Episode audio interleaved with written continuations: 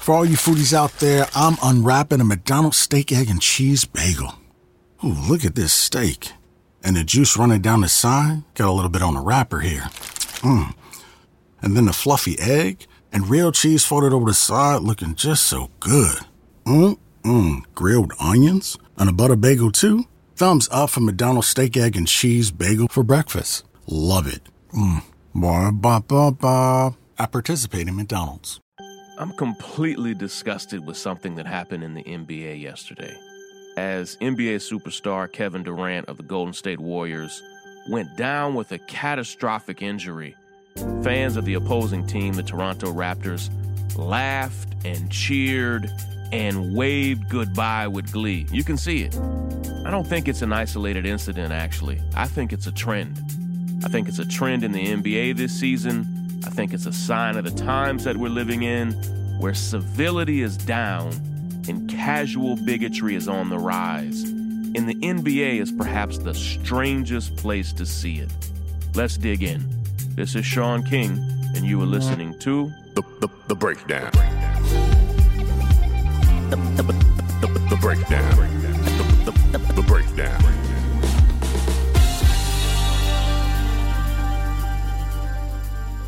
I don't get to talk a lot about it here on the podcast or really just out in the world in general, but I am a huge sports fan. Sports are just a huge part of my life every single day, all day. And really, my dream as a child was to one day uh, become a general manager of a sports team. I, I never thought I would be an author, a journalist, or a civil rights leader. Since I was a little boy, I've always followed and watched as many games and as many sports as I could. I just love it. When I was just five and six years old, my mother would give me the sports section of the newspaper, and I would read all the articles and I'd study the box scores and the stat lines and the win loss records. When I was 10 and 11 years old, now you have to you have to understand, I grew up in Central Kentucky and UK basketball was huge. When I was just 10 and 11 years old, I started winning the company-wide NCAA bracket tournaments at the local light bulb factory where my mother worked. And one year I won nearly $500 and you could not tell me that I did not just hit the lottery. I mean, $500 for an elementary school kid was huge. And even though my life has changed so much since then, I still follow and track sports every second I get. When I wake up in the morning, the first thing I check is not for police brutality stories. I'm checking sports scores and sports news. It's just a light-hearted escape for me. And I said all that to say that everything that I'm about to unpack, I'm saying as a highly informed, lifelong sports fan. And I've seen two things happen during the NBA Finals over the past week, and both of them truly disgust me. And I think each of them have a real component of racism and white privilege.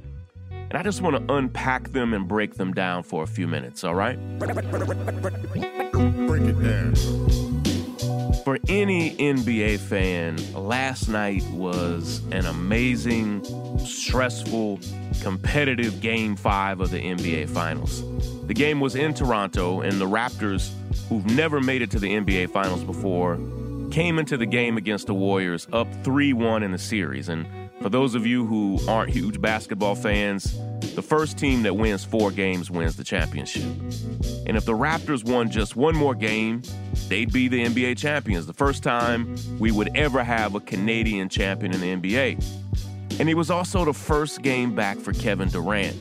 And you probably know that Kevin Durant is a good basketball player, but he's arguably the best player in the NBA right now. And it was his first game back in over 30 days after injuring his calf earlier in the playoffs. And last night, when the game started, KD was spectacular. Right away, as soon as the game began, it was clear that he was going to give the Raptors trouble. He started draining three pointer after three pointer, and he helped the Warriors go up big early. And he really changed the entire game for the Warriors. He made everybody on the court better, and he just seemed to give the whole team life. Then, without even being touched, it was clear that Durant early in the second quarter injured himself.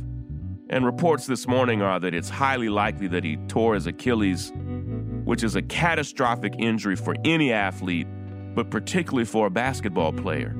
It can take 12 to 18 months to fully recover from the injury and the surgery and the rehab.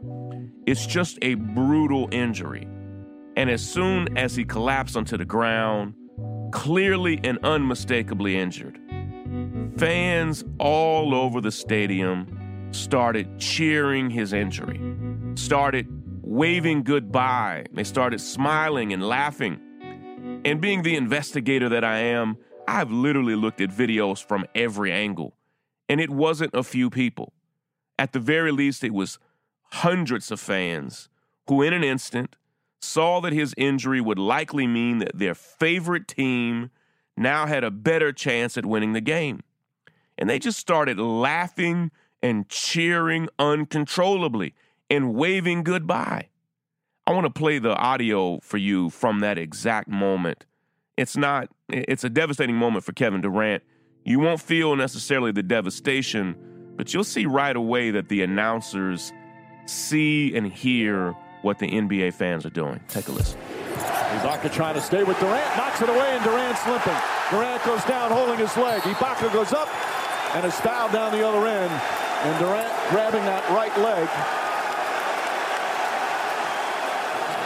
It's the right calf that put him out. His teammates going over to check on him.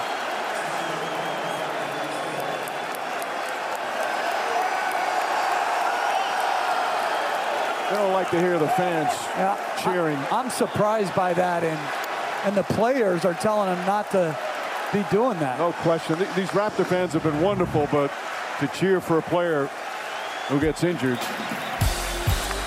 For me, that moment was one of the most disgusting things that I'd ever seen in my life as a sports fan.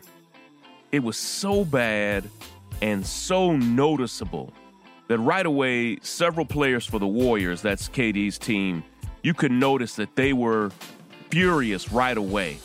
Then several Raptors players literally had to start motioning to the fans to stop cheering while this man's career and physical health hung in the balance.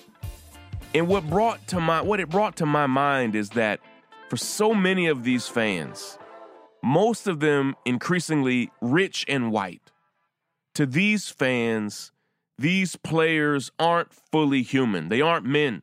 They are objects. They are objects for their entertainment. And this injury, it's a brutal injury. The surgery is brutal. The recovery is brutal. And at the point in which we ever cheer, cheer on the injury of an athlete, we've lost touch with that person's humanity. But here's the thing we also saw this same ugliness in Oakland at another game earlier in the series between Golden State and Toronto last week when Kyle Lowry, who's the point guard for the Raptors, Kyle went running out of bounds after a ball, full speed, and he fell into the front row of the courtside seats. And just so you know, those seats often cost tens of thousands of dollars, but he didn't hurt anyone. The woman that was sitting in the seat that he ran into actually got out of the way before he even got there. But a Warriors fan, again, a super rich white man, a tech billionaire named Mark Stevens, literally shoved Kyle Lowry. And Lowry had to restrain himself because if he dared touch that man, he'd likely be suspended for the rest of the playoffs. And I want to play a clip for you of my friend Stephen Jackson, who once got suspended for 30 games for putting his hands on a fan during an NBA brawl. And here's Jackson talking about this incident with Kyle Lowry and the man putting his hands on Kyle Lowry. Just take a listen. I have experience in that type of situation, of course, but I, like I've always said, I, even though the situation I was comfortable with, I've never regretted being there for my teammate, but punching the fan, I definitely regret. I've always regretted that because it made me look a certain way and it hurt me my whole career with hindered me from all-star games and all kind of stuff, that one incident.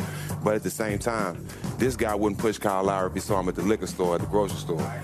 So therefore, you better watch the game. I don't care how much money you pay for your tickets. I don't care how you feel. You have no right to put your hands on that man. Now, if he wasn't hustling and doing his job, he wouldn't even landed in your section. So this guy's doing the job. Keep your hands to yourself, keep your emotions to yourself, and just watch the game. But there's no room in the game for that. And it, it was good. It was Kyle. Lucky it wasn't the Stephen Jackson or Ron Artest because it, it, it could have been different. You know, because it's all about respect. It's, it's, not really about basketball at that point. We both men. You have no reason to put your hands on me. Now, if it was a different situation where Kyle was on the street and he just pushed this guy, Kyle be all over the news for assault. I agree with everything that Stephen Jackson said there. And it turns out that the man who shoved Kyle Lowry is actually an investor in the Golden State Warriors. Now, I want you to notice something. Notice that I didn't say owner. Just a few years ago, Draymond Green, who also plays for the Warriors, and a few other players actually said this as well, suggested that we stop using that word owner when we talk about the investors into teams in the NBA because that word owner, it just has an uncomfortable connotation or suggestion. And, and Draymond suggested, and I actually agree with it in retrospect, that we instead switch to the word investor. And I think he's right. Because we don't talk about the owners so much of other companies, we talk about them being investors. And here's the thing I think these fans, and I certainly think the investors, often think that because they've put their money into this, that they own these players. Because no other place in society would that frail old white man have put his hands on Kyle Lowry? Nowhere. Even after shoving the man, he repeatedly yelled obscenities at Kyle Lowry. But in that place, Mark Stevens, the man who shoved Kyle Lowry, Mark Stevens knew that the rules protected his privilege.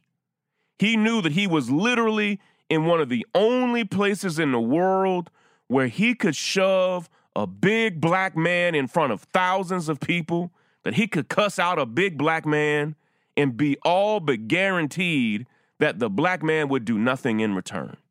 And the NBA desperately needs to do something about this. Earlier today, I counted at least a dozen different incidents just this season where NBA fans said or did something absolutely horrible to the NBA players and the players had to do everything they could just to restrain themselves as fans said or did something to a player that they would never say or never do anywhere else.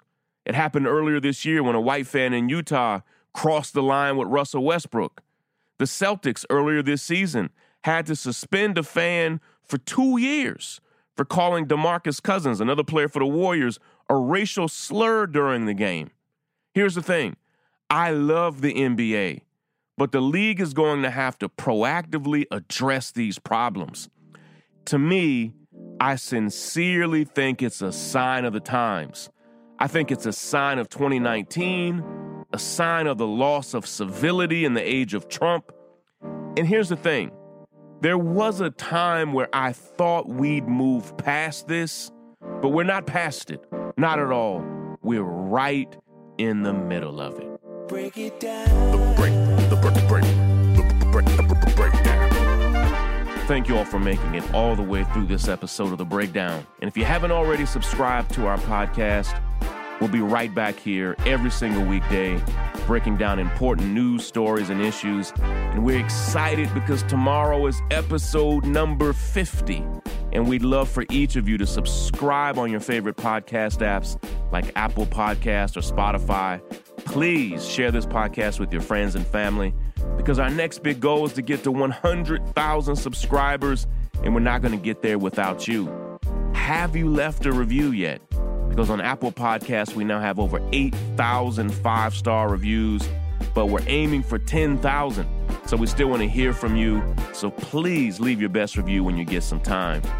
Of course, thank you to the nearly 30,000 founding members of the North Star whose generosity even makes this podcast possible. We love you all and appreciate you so very much. And if you love this podcast and you want to support our work, or you want to see the show notes and transcripts for each episode, we'd love it if you'd consider becoming a founding member of our community.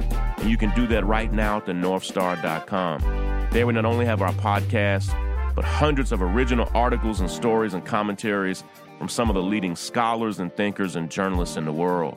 Lastly, a shout out to our associate producer, Lissandra, to Jeff, to Richard, to Keisha, and to our podcasting director and senior producer, Willis, for their hard work on this and every episode.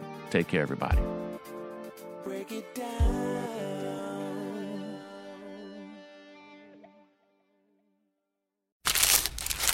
For all you foodies out there, I'm unwrapping a McDonald's steak, egg, and cheese bagel. Ooh, look at this steak. And the juice running down the side. Got a little bit on the wrapper here. Mmm. And then the fluffy egg and real cheese folded over the side looking just so good. Mmm, mmm. Grilled onions and a butter bagel too. Thumbs up for McDonald's steak, egg, and cheese bagel for breakfast. Love it. Mmm. Ba ba ba ba. I participate in McDonald's.